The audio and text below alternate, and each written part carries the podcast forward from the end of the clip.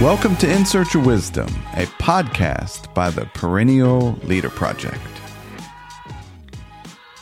In this episode, my guest is Professor Will Johncock, the author of Beyond the Individual Stoic Philosophy on Community and Connection. Will's theoretical expertise includes 19th and 20th century post structuralist philosophy, ancient Stoic philosophy, social theory, and sociology. In the conversation, Will and I discuss Stoicism, rationality, the view from above, community and connection, happiness and well being, wisdom in daily life, and much more. Before we bring on our guest, I just have two quick announcements. One is we recently started a new public feed of the Wisdom School podcast. There, you'll find short clips of some of our favorite episodes, audio courses, and selected readings. So you can find that wherever you get your podcasts. Also, if you're not already a subscriber to our daily email community, I encourage you to visit Perennial Meditations on Substack to subscribe. By subscribing, you'll receive a short daily email meditation on the art of living, and you'll help keep our podcasts completely ad free. All right, without any further delay, please welcome the wise and gracious Will Johncock. Will, thanks for coming on In Search of Wisdom. Thank you for having me on, Josh. It's a pleasure to meet you. Uh, I've been looking forward to this one. I heard your conversation on my my friend's podcast, uh, Brandon, on the Strong Stoic. Really enjoyed it, and today we're going to be talking about your book, Beyond the Individual: Stoic Philosophy on Community and Connection. So, really enjoyed the book. But before we get into it, we generally take a few minutes and talk about you know, what got you started? How did you come to have an interest in things like philosophy and social theory and stuff like that, Will? Well, the philosophy question is a long one. It was when I was a teenager. I was interested in punk rock, and punk rock was geared towards questioning what we took for granted. And there are a lot of political themes in punk rock, which I wasn't necessarily that motivated by.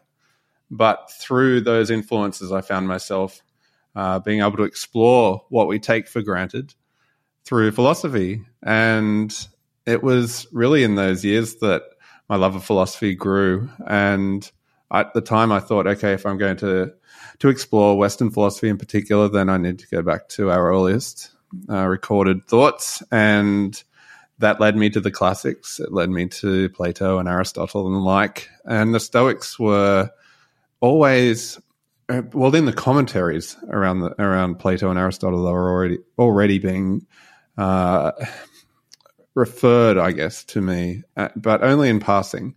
And it was only later, once I formally studied philosophy, really uh, at university, that I became more acquainted with the Stoics. And even then, as I was so interested in the, in the Stoics, I wasn't necessarily working with the Stoics, I was working with 20th century philosophy and, as you've indicated, sociology and social theory. So once my graduate studies completed, I became more and more interested in theories which had a, an all encompassing worldview, a singular sense of everything. And I'm pretty sure that's what led me to Stoicism. Now, we're talking about a period, let's say 2010 ish, around there. So the modern Stoic revival of the discipline was was starting to be sparked, and I can't say that I wasn't uh, affected by that as well. I don't really know, to be honest. Uh, just the fact that Stoicism was getting a bit more of a buzz would probably have contributed to me being more aware of it again and more interested in exploring it. And once I did, I found, particularly in the physics, that it just it suited uh, my interests at the time so well regarding the aforementioned singularity of things, the monistic worldview, so to speak. Uh, and so that was uh, the point at which uh, my resurged, let's say, interest in Stoicism uh, began. And yeah, it's still going to in 2023. You know, this, you, you mentioned punk rock, Mm-hmm.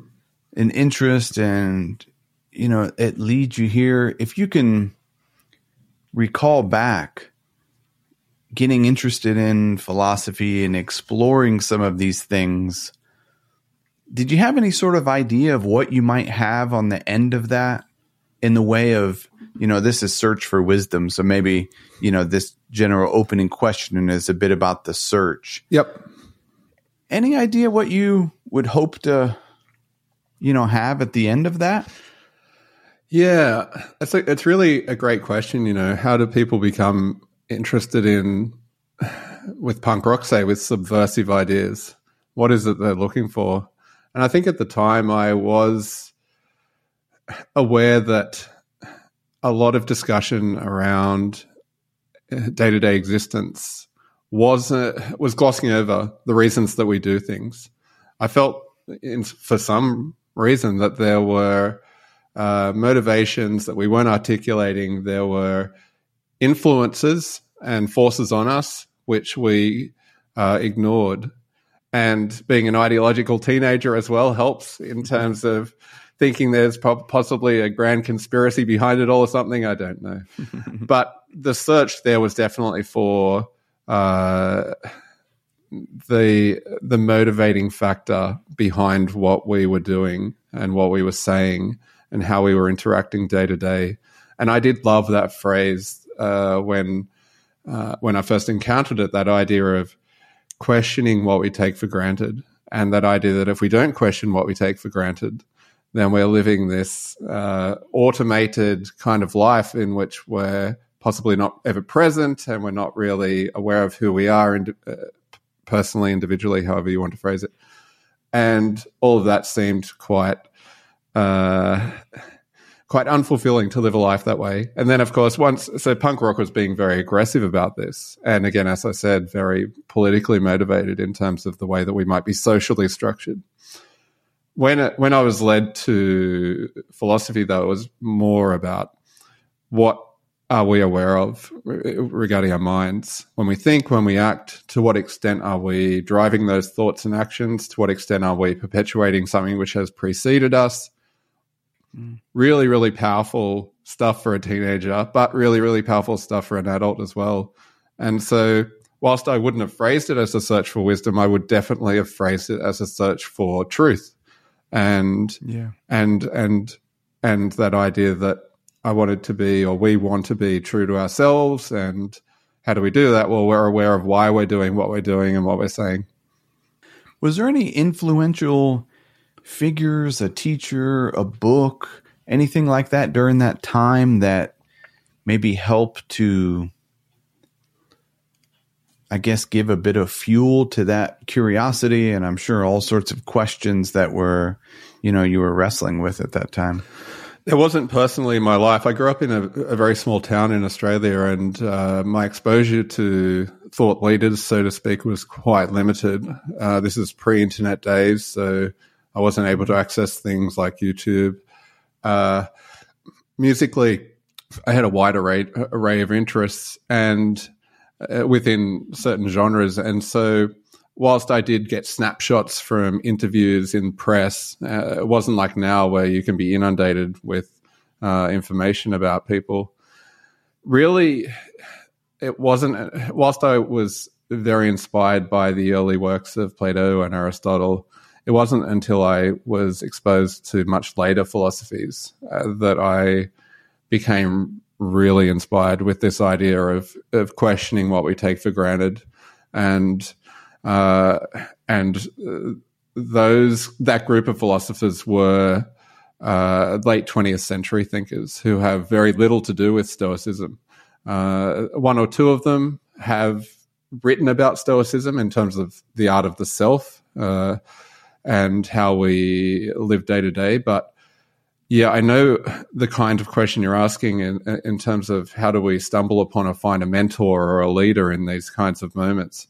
And the whole experience was so dispersed that it became much less personality based and much more ideology based in a way. Uh, and I think that's consistent with how I approach philosophy as well less about personality and more about a dispersed idea or a dispersed uh, movement and try to ref- try to recognize how whenever we do anything individually or whenever anyone does anything individually they might not necessarily be authoring it entirely themselves. Self-determination is a is a blurry experience here I remember when I was growing up, just to go back to the music thing, I was very inspired by a label called Kill Rock Stars from uh, the Pacific Northwest in the United States. And that might give you an idea around, whilst I didn't literally want to kill, kill rock stars, that might give you an idea around how I approach these things, which was less about the rock star uh, personality and, and more about the the the broader message that everyone was helping to perpetuate and participating in communally, collectively, all those kinds of things. Beautiful. Uh, I'm grateful for you sharing some some background about uh, you know your path and and what got this got this started. We generally start with a couple questions around defining terms that might come up in the conversation and I, I, thought it could be helpful, even though we've done a number of episodes on on Stoic philosophy, to maybe just touch on how you see the project of Stoicism in general. Maybe like a thirty thousand foot view. Maybe there's a listener that is new to Stoicism that is that is tuning in. You know, how do you think about you know that question? What is Stoicism, and what's this project all about? It's rather apt that you would frame it as the 30,000 foot view because my favorite aspect of Stoicism is what has been termed in the recent decades as the cosmic view or the view from above, particularly from the Roman Stoics. And to me, that is what encapsulates the project is the capacity to see oneself as an expression of something much bigger as a part of a grander system. I think if Stoicism as a project has any virtue at all, in in a day to day sense as much as a theoretical sense, it is to invest us with this this impulse that sees ourselves as a fragment of a whole, and to take that thirty thousand foot view in everything we do. Um, we can go obviously into greater depth about why I think that's important, but I think that does have ramifications for the way that the self help industry has adopted Stoicism. I think it could use this much more effectively than it does the hyper individualized interpretation of Stoicism. Uh, I also think it works very well in terms of ethics, in terms of how we look at others and how we view others' behaviors and actions and how sympathetic we are towards them and and and how that engenders a communal feel. So I think there's real practical uh, uh, results from looking uh, at ourselves with this, as you said, this thirty thousand foot view.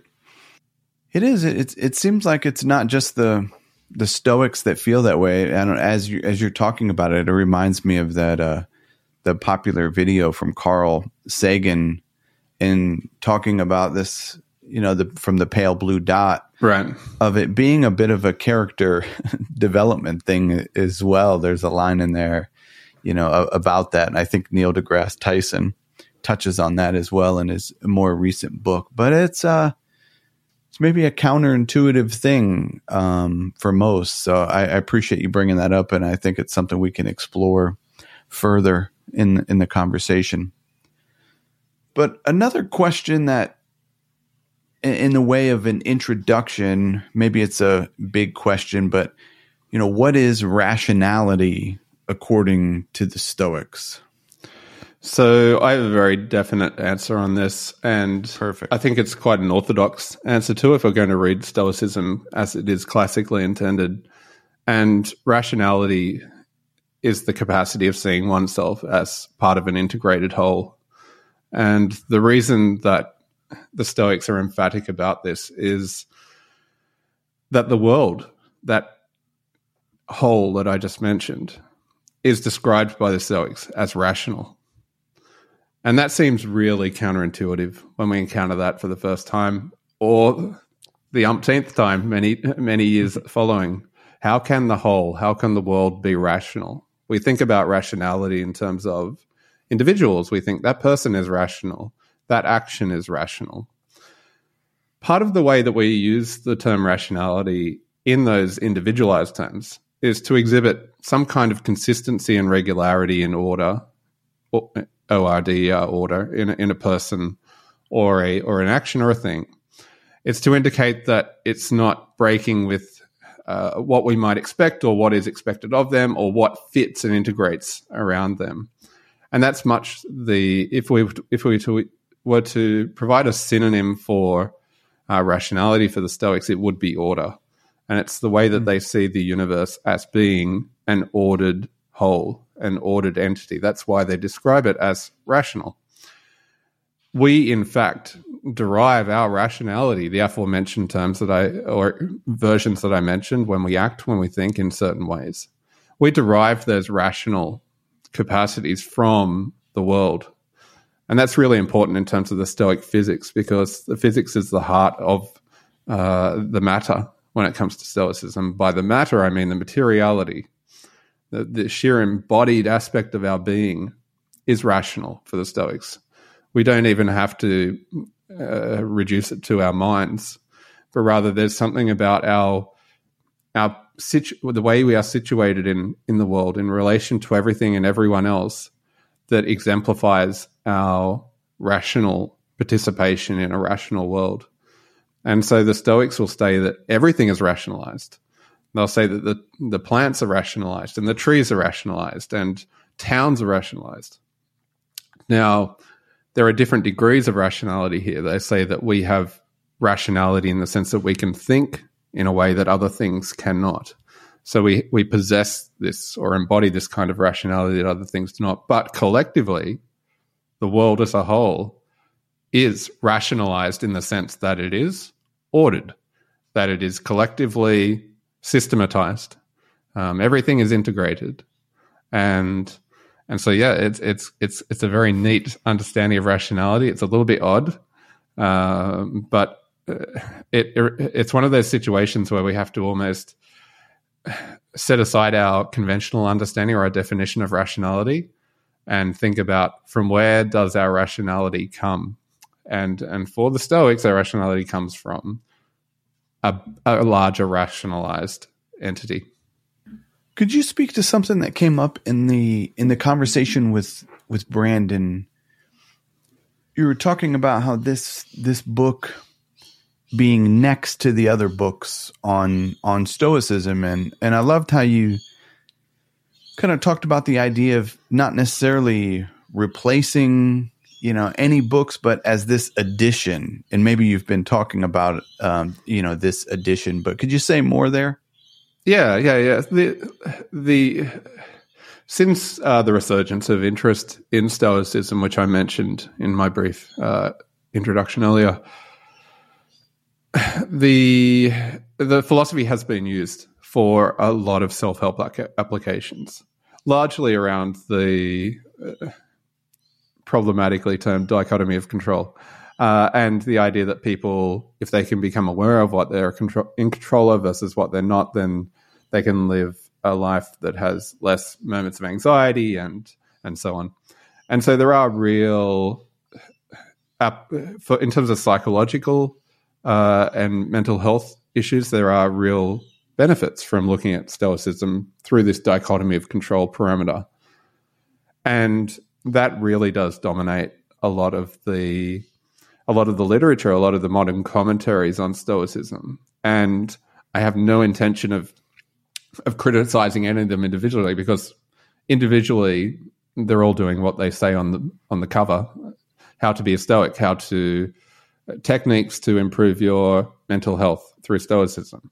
Um, it's I, I I I don't want to discount the the actual benefits that people derive from these kinds of, perspectives. Now, there is a, a, whole discussion to be had around whether this is actually authentically Stoic philosophy.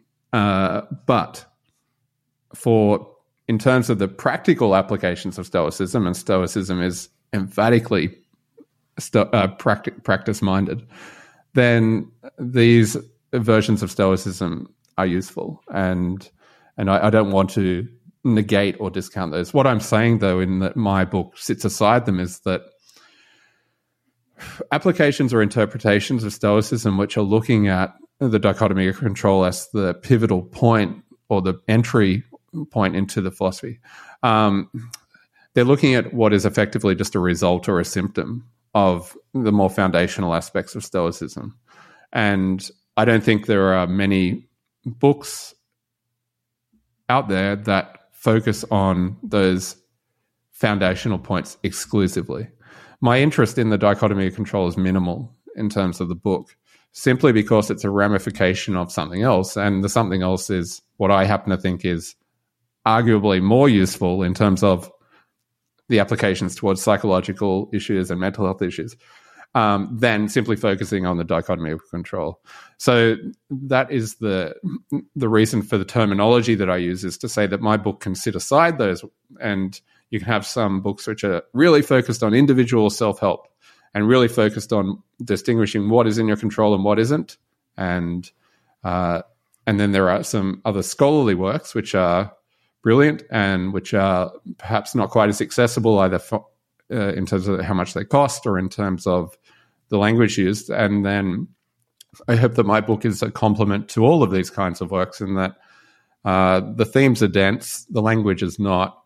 The uh, the focus is on the grander system and identifying ourselves as a as a part of a whole, rather than just focusing on how can we make ourselves as a part feel better. I couldn't agree more in, in the way of the this being an important book in an important addition to you know to what's out there and something that is uh, affordable and accessible to people. I, I, highly recommend it to the to listeners. I've mm, thank you. Really enjoyed going through it. I, I've always wondered in the way of, I guess, a question I typically ask around whatever it may be. You know, what are the obstacles? And it seems like you know, this aspect, the part of a whole, is maybe a difficult transition for someone that is not seeing things in that way. Is I don't know anything come up there of um I mean obviously there's probably a reason why there isn't as many you know books like this it seems like it's a bit of a you know it's a difficult topic Oh, it is. It, uh, firstly, I think if you're trying to sell a book on Stoicism, the last thing you want to do is focus on this. Uh, it's not going to jump off the shelves to people. People want something that says, uh, "This is going to help me right now." Uh, I don't need to wade through the weeds of the philosophy in terms in terms in order to eventually find myself. Um, so you're right. It, it, it's not something that we're intuitively probably drawn to. I think if, in general, if we were to think of ourselves in this way, which is the Stoic way of thinking about ourselves, then a whole load of other aspects of our schooling would be different. A whole load of our other aspects of our approach to vocational life would be different. Career would be different. Um, defending ourselves compared to uh, our service to community, all of these kinds of ways that we look at ourselves in relation to others would be different. Um, yes, so I don't disagree at all that presenting the philosophy in these ways is a battle. Um, it's a battle because it, it asks people to be humble, firstly. It asks people to. to relinquish a sense of the self that is self determining and self authoring and instead to say, what is it about me that I've inherited? What is it about me that I've adopted? And am I willing to say that things that I do aren't necessarily entirely a result of everything that's housed in me? Now, what I mean by that is our mind for the Stoics is a fragment of a world.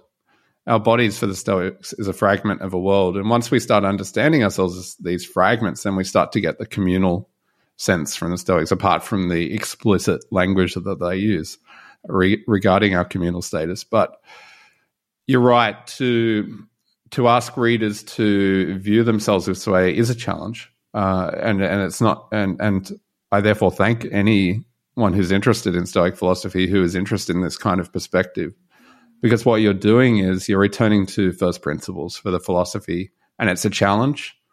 It asks you to look at yourself in a blurred and ambiguous kind of way uh, and where you're not entirely separate from the world. And whilst this is more consistent with the orthodox classical position in stoicism it's not the easy one.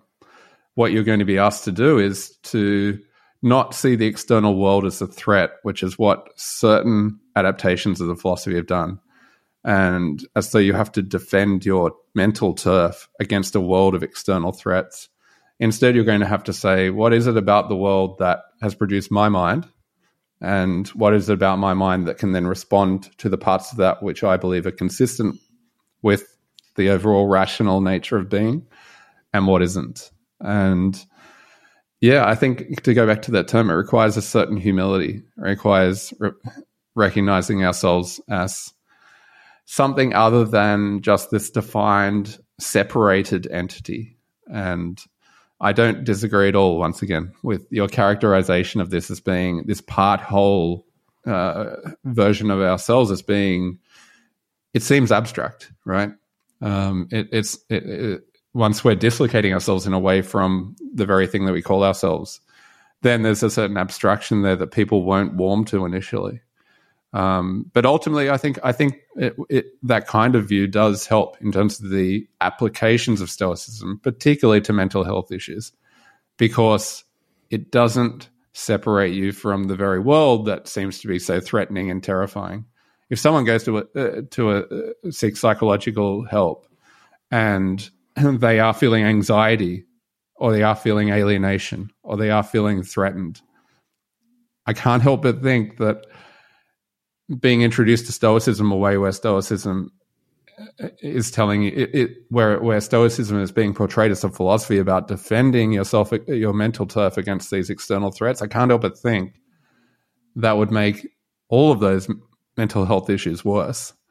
And I also can't help but think that if we are trained to speak about Stoicism as a philosophy where the, what you consider to be you is also out in the world and, and, and is shared with other people, I can't help but think that that ultimately would be less anxiety inducing than, uh, than the previous version.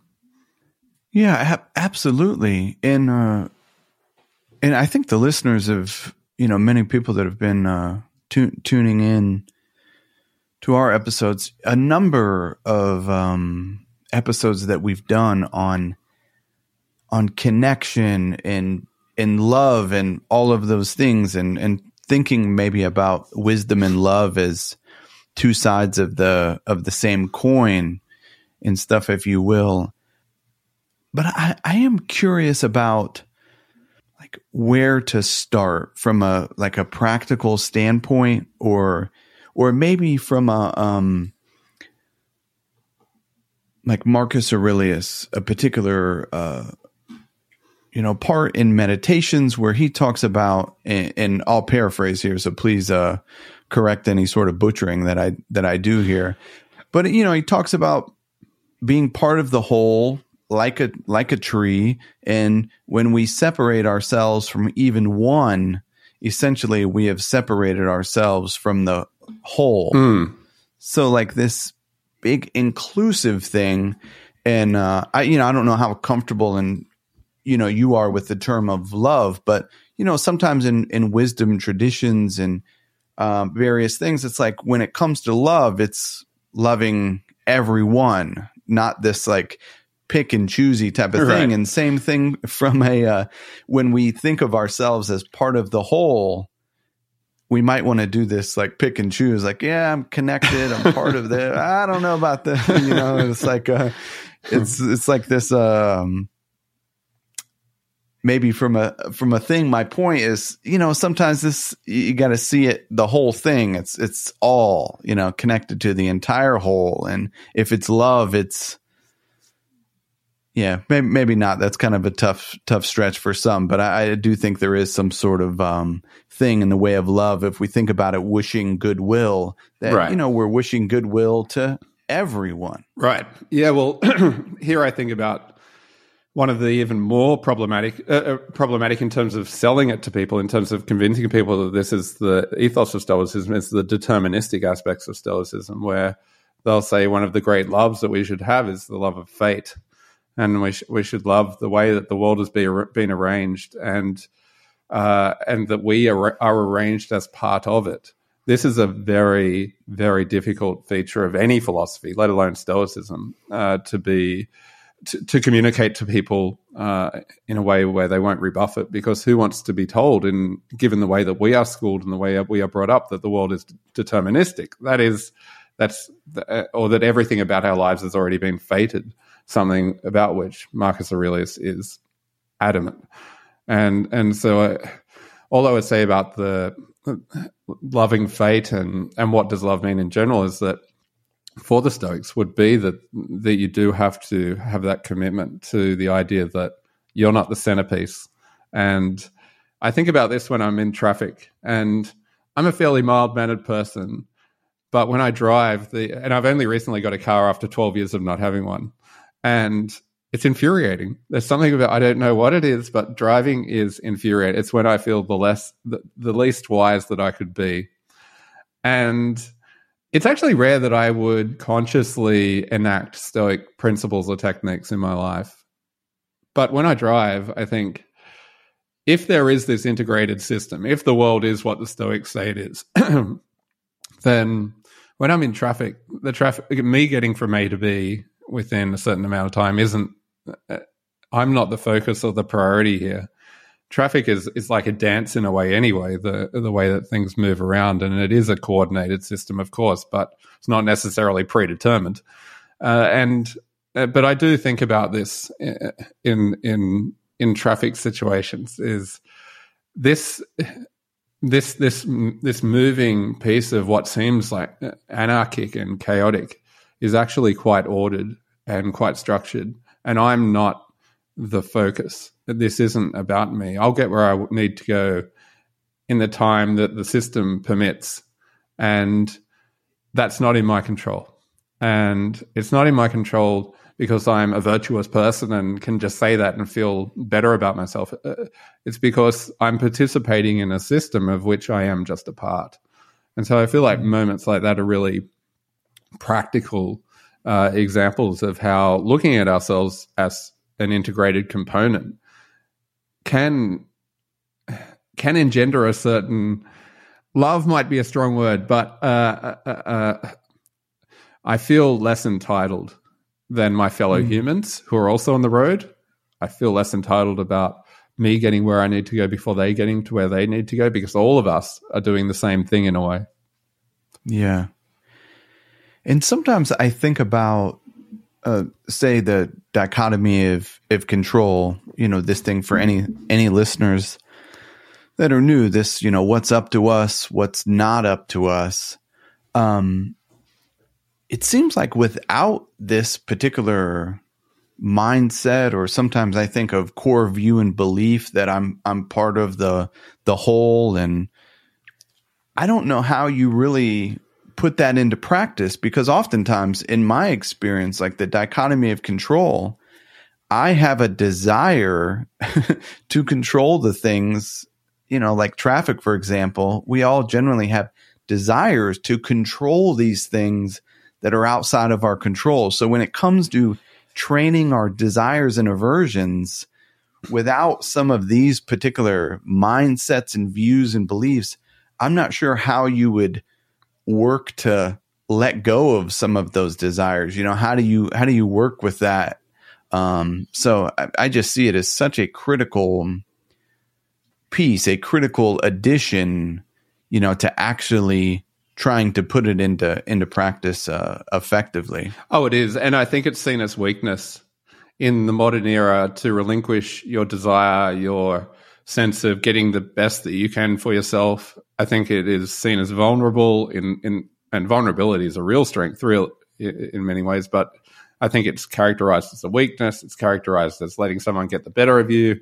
Um, there's nothing about this this worldview that would conventionally be celebrated, and I think some of the cer- certain adaptations of Stoicism might view the idea that you are in control of certain things and not in others as a way of really emphatically taking control of the things over which you are. And that's fine. That, that uh, it, there's not necessarily a problem with that, but um, but the alternative, which is recognizing the limits to your control, which is which is what Stoicism is effective about in that part of the of Stoicism. Uh, recognizing what is in your control is actually quite a humble act because you're recognizing the limits to your control, and then it becomes a matter of training.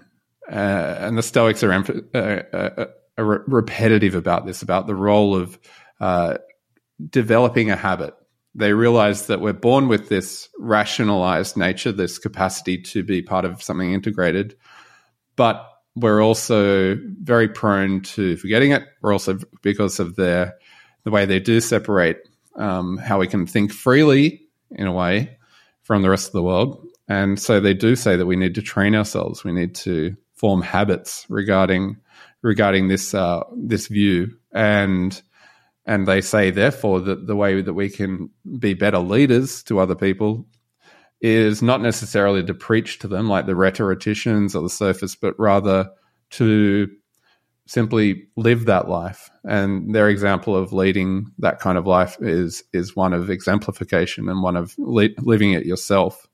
And and so yeah, it's very difficult. I I I don't do it all the time. I, I, I drop in and out of that kind of state of, of mind, like everyone will, and and that's part of the process, and that's part of the point for the Stoics as well, is that we'll always have this first impulse. Well, not always, but we'll regularly have this first impulse, which is self-oriented, which is uh, what are my desires, what are my needs, and it's not then about saying about being altruistic entirely and saying I have no needs. It's all about everyone else or all about everything else. But rather, it's about recognizing what we have in common with everyone, and and also recognizing that we are part of a collective system where everyone has things that they're attending to, and uh, and and so that's the humility that goes with it. It's not self-sacrificing. I, I should make that point. The Stoicism is not about self-sacrifice. It's not about negating individuality entirely it's about contextualizing the self and individuality within what's going on around you. Do you ever think about it in the way of um, like both and thinking? Like I've had previous guests on that are you know in the space of like polarities and paradoxes and you know they work with organizations and things like that and i i also um think of in in Buddhism and certain schools of Buddhism this idea of two truths. So, like you were saying, it's this is in addition to some of this thing. You're not necessarily wiping away the individual or suggesting anything like that. It's I don't know. It seems like it's it's helpful for for me in the way of a true truth. It's this and it's that, some sort of both and. Right. Well, if we look at Cicero's discussion of some of the early fragments from Chrysippus, we get a, a characterization of our being, our individual being, as as one that participates with the world around us, and, and they use this phrase: everything is co-fated. So co-fated might refer to this two truths that you're also discussing, and co-fated means that the world around us, in in the orthodox Stoic view, is determined, and everything that would have will have will happen has already been determined by preceding causes. They're materialists, they believe in a causal uh, chain of cause effect, cause effect, cause effect. So everything's fated, but we still have the capacity to participate in this, in every causal nexus, so, so to speak, um, whereby our individual mind can live quite irrationally if if, we, if it chooses. It can it can decide not to recognize itself as part of the the whole, as not part of our fellow beings' lives, etc., etc. Uh, it's only when we live in a way that does recognize all of the things we've already been talking about today that we live in a way that is what the Stoics call, or what Chrysippus calls, co-fated. And there are two truths. Therefore, I'm not sure if this is mapping exactly onto the, the Buddhist interpretation, but the two truths here would be that the world is determined, but we have the capacity to be agents at the same time, to be individual uh, actors, and to make decisions, to make choices, to have thoughts that aren't necessarily entirely suffocatingly produced by uh, the world. We we have this uh, we have this capacity to think, um, and then you will see a lot of the terminology in this regard around freedom. Now, I think that part of the of Stoicism has been exaggerated because co-fated has a twist in the sense that everything we think is with is with a mind, and that mind is an expression of uh, a world which is in some way fated us to have this mind. It's the world has fated us to have a mind that is rational. So already our sense of freedom has an asterisk. It's not the way that we would typically think of freedom, but it does nevertheless indicate that we participate to some regard in the world in a way which is not suffocatingly uh, already mapped out. And so it's it's such a it's such a a subtle difference in terms of how we look at the, the the individual. But what it does mean is that we don't lose sight of the individual. And there is enough in Stoicism to say to say that you need to take responsibility for, for yourself. Um, there are moral uh, parameters in play regarding how we live, regarding how we think, which which suggests that we're not just these uh, versions of the world that have been uniformly farmed out, and there's nothing about us that will ever distinguish ourselves from each other. Uh, we have the capacity to to think individually. However, our capacity to think individually has been fated by uh, a world which is the source of our individuality. Uh, so I, the reason that I am the, the this aspect of stoicism is so complex and, and it's complex in, in a way that quantum mechanics is complex in the sense that if you understand it you probably don't. Uh, it, it's so counterintuitive to the way we grow up and the way we think about individuality and freedom. And but nevertheless it does salvage uh, or, or maintain a sense of individuality. And so people shouldn't think about Stoic determinism as ultimately meaning meaning that they have no personal uh, self whatsoever. It just so happens that there are aspects of your personal self which are impersonal attributes of the universe that has produced you. To me, it does seem like there are levels to it. Maybe this is strange, but sometimes I think of uh, even if it was in martial arts like Brazilian Jiu Jitsu, you know, there's one black belt here, like another black belt here. There's different levels to it. And it does seem like, in the way of some of this from a humility standpoint that you mentioned earlier, and trying to maybe better understand some of this nuance and complexity and, you know, to get into the uncertainty a little bit that we can take a couple steps, like move a couple steps in that direction. Like, is that a bit strange to say that, um, like this, maybe the sage, as is, is described, like sees the whole and the part, you know, at the same time and has this like clarity of seeing. Right. Yeah, maybe we're not going to have that all the time, but it, it does seem like we can move a couple steps closer to seeing a bit more clearly and coming to to the realization maybe that we are part of a whole and feel more at home in the world, like a sense of peace from this interconnectedness. I do see it, see it that way. I think it steps what the Stoics would call degrees of rationality. And there are mm. different creatures who have different degrees of rationality. So that's one point to make regarding the steps, but also in terms of just humanly humans exclusively. Uh, or, or each of us individually, absolutely, it's it, it's a matter of you doing it more or less, depending on how much you've read of the philosophy, how, how familiar you are, or how, just how capable you are of enacting it. Uh, like I, I, like I said, you know, I, I don't do it.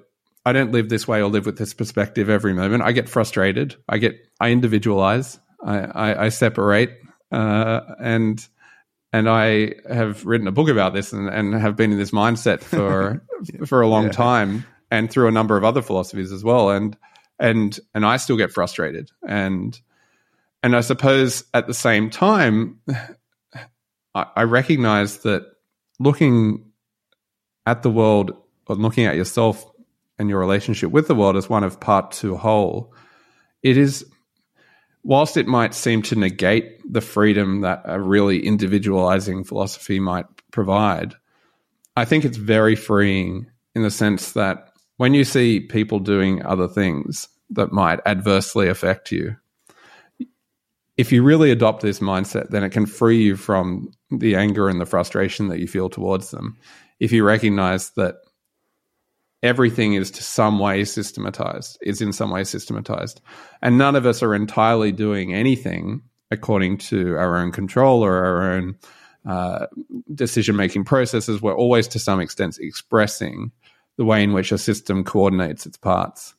Um, and so, in that regard, yeah, I think it is a matter of steps. It's it's not something that I think even might improve over time. I think that I'm not necessarily any better than at it than I am than I was 10 years ago. I think it's just something that I reflect on more. I, I, I think uh, there are still moments when, like I said, you do hyper individualize yourself and and so so then we can go back to the stoics and and their discussions on training the self and and on developing habits and different people will adapt that in different ways and uh, ultimately it should it should improve one's relationship with the world. Uh, that doesn't mean that the pressure is on that it has to, but the wisdom that I would take from that would be that yeah, if you if you can see yourself in this way, then life should be feel a little less aggravating.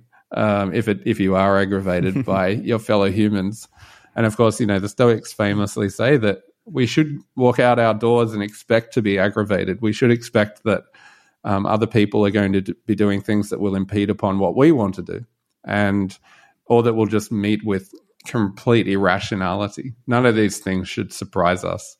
And maybe one of the first steps would be to walk out the door every day and think or expect that that's what we're going to encounter. Um, that would help. yeah. I've got a couple follow up questions on, on that, Will. And I don't know, could we say that the the fact that as we engage, you know, with the world that we individualize, we, you know, we we we get frustrated and people all of that, isn't that a sign and maybe validation for this book that we are part of the whole? I mean, it's like there's no way around that. Like you're engaging in the world, and yes, you're going to face this in a, in a way. It's, but it, I, I, think like how do you respond to it? So it's like I, I don't know. I have a question in reference to the ten years ago. Maybe no different. Do you mean in the way of impressions that might come up? You know, you run into. Uh, you know the storm of of life and other people and all sorts of stuff. Like maybe we all get impressions but don't we get better at maybe working with those impressions you think? Is that possible or no i think we so do. much? I think we do, and and I, and I might have been exaggerating a little in in the sense that I haven't improved at all. I think that we do we do if we really adopt any of these mindsets, we do develop our, ourselves and our habits if we're committed to them anyway in in ways that will improve our lives. And you know, the the Stoics talk about the world as being this body, the entire world as being one body, and as all of us being its limbs, so in a so to speak. And they talk about it being in one regard a perfect body, but in in another regard, obviously they say that you'll encounter imperfections. You'll encounter these moments where you feel separated, and and so I do, and, and so those moments of separation, I think, are the ones that are anxiety inducing, and and those moments are the ones that I think can be uh, counted if if if if there is a thing called wisdom, and and I think there probably is, and and if there is a way in which we can embody it rather than just simply wrap it up in books and uh, essays and and internet articles, if there is a way that we can embody it and live it, then then it is through this perspective. It's a fascinating thing. These, uh, uh, I would say, so many things that are not necessarily a paradox, but there's a big and in it. The um, as you were talking there, like the meditation teacher Jack Kornfield talks about this thing of yes, this maybe oneness and you're interconnected with things, and then yet still once a year you got to go renew your driver's license and you know do these things so it's like in in one way you you are still an individual and yep. have this unique social security number and stuff like that but also connected with the whole and the, these things that are that have a big and in the in the middle are sometimes difficult to know when to do this and when to do that and you know when we're kind of showing up with what particular mindset, you know? Yeah, yeah. Well, the, the social security number is a, a great example of where you have it individually. It defines you in some tiny way, but it only makes sense within a system. If you were the only one to have it, yeah. uh, and if that was the only one in existence, then it would be meaningless. And and so this yeah. thing, which is highly, I mean, we don't in Australia we don't have these, but in in the United States, it, it, you don't necessarily get emotionally, personally attached to your social security, security number. I would imagine, maybe you do, um, but it's something that only gets meaning impersonally through a network of of relations, and and so this thing which is which is just you is never just you. It's it's an expression of of something which gives it and therefore you signification. Uh, we're starting to run down on time. I wanted to touch on this last chapter that you have in the book, and you write, "Happiness is not an emotion." Mm. You know, how should we think about happiness, Will?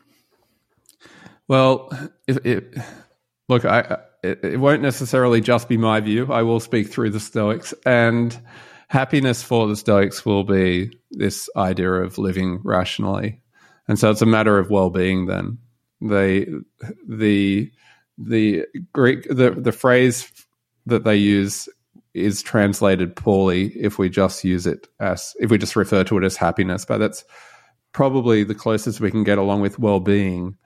And it is this sense of recognizing oneself as part of something that's bigger than oneself, and that was their conception of well-being. Uh, it's it's interesting because one of my previous lives in in academia was in uh, sociological theory as well, and one of the early sociological uh, French sociological uh, thinkers, Emile Durkheim, writes a book on suicide, and he at one equates greatest suicide rates with uh, one's greater exposure to more social uh, social disturbances, so to speak. So if you uh, get married and then get divorced, if you get employed and then you lose your job, and all of these exposures, the way you rub up against society can make you more likely to to suicide. But then he also says that the antidote to suicide, and it, this is a statistical analysis, is to be part of or feel embedded within a corporation, which is a a bit of a twist in terms of the book. But what he's trying to say is that there is this uh, way in which if you feel like you are part of this greater collective, then you're less likely, in his view, to feel alienated enough that you would um, that you would suicide.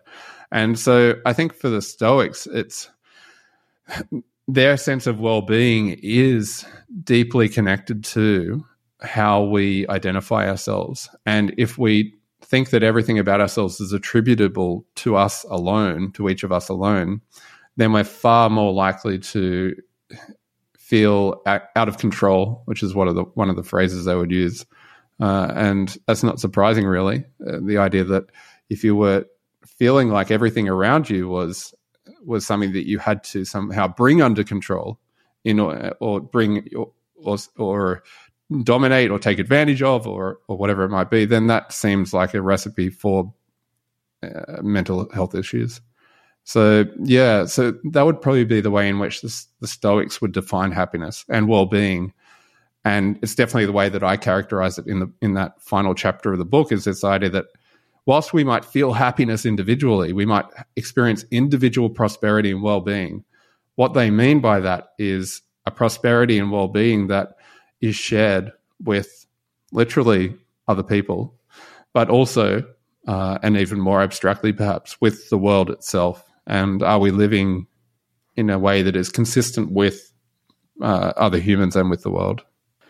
I love it. I find it just to be such a, even as you're describing it, such a, just a beautiful idea. It's, um, yeah, I, I really have deep appreciation for it, and uh, and maybe it connects with this final question. And sometimes uh, I feel a little bad hitting this final wrap up question of what is wisdom in daily life because we've probably been talking about it for the whole conversation. But I, I'm curious if there's anything that comes up, you know, succinctly that maybe we haven't said around, you know, what is uh, wisdom It, it's obviously a huge question, and and it should be a huge question because I don't think it's responsible to any node or any feature, or component, parameter, part of part of of, of daily life. Uh, my answer for wisdom, my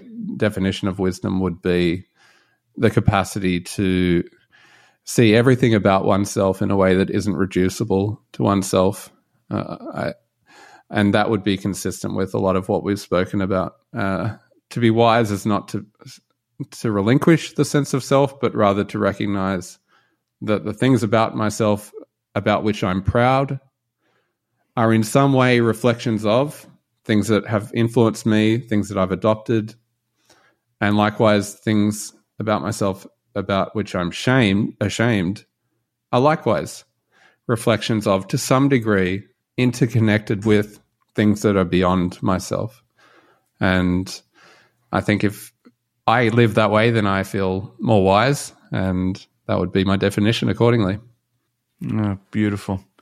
Well, this has been great. Again, I really enjoyed your book. It's Beyond the Individual Stoic Philosophy on Community and Connection. Again, I highly recommend it to the to the listeners. Is there anything we didn't touch on that maybe we should have? And also, anywhere that you might point listeners that are interested in in learning more? I think if you're interested in themes regarding your own mental health, themes regarding your relationship with the people and with the world around you, then this kind of this kind of version of Stoicism, commentary on Stoicism, will speak to you. And in that regard, it is, as we have mentioned, it's meant to complement existing works on Stoicism. It's meant to uh, show the reasons why you are therefore instructed not to be too invested in things which are beyond your control. This will explain some of the reasons why that is that argument is perpetuated, and the reasons are that you're you're a part of a system that you can't control, according to the Stoics. All right, well, beautiful. Professor Will Johncock, thank you so much for coming on In Search of Wisdom. Thank you, Josh. Thank you for subscribing and listening to another episode of the In Search of Wisdom podcast. I hope you found something useful for daily life in this episode. If so, I urge you to put what you heard into practice. Until next time, be wise and be well.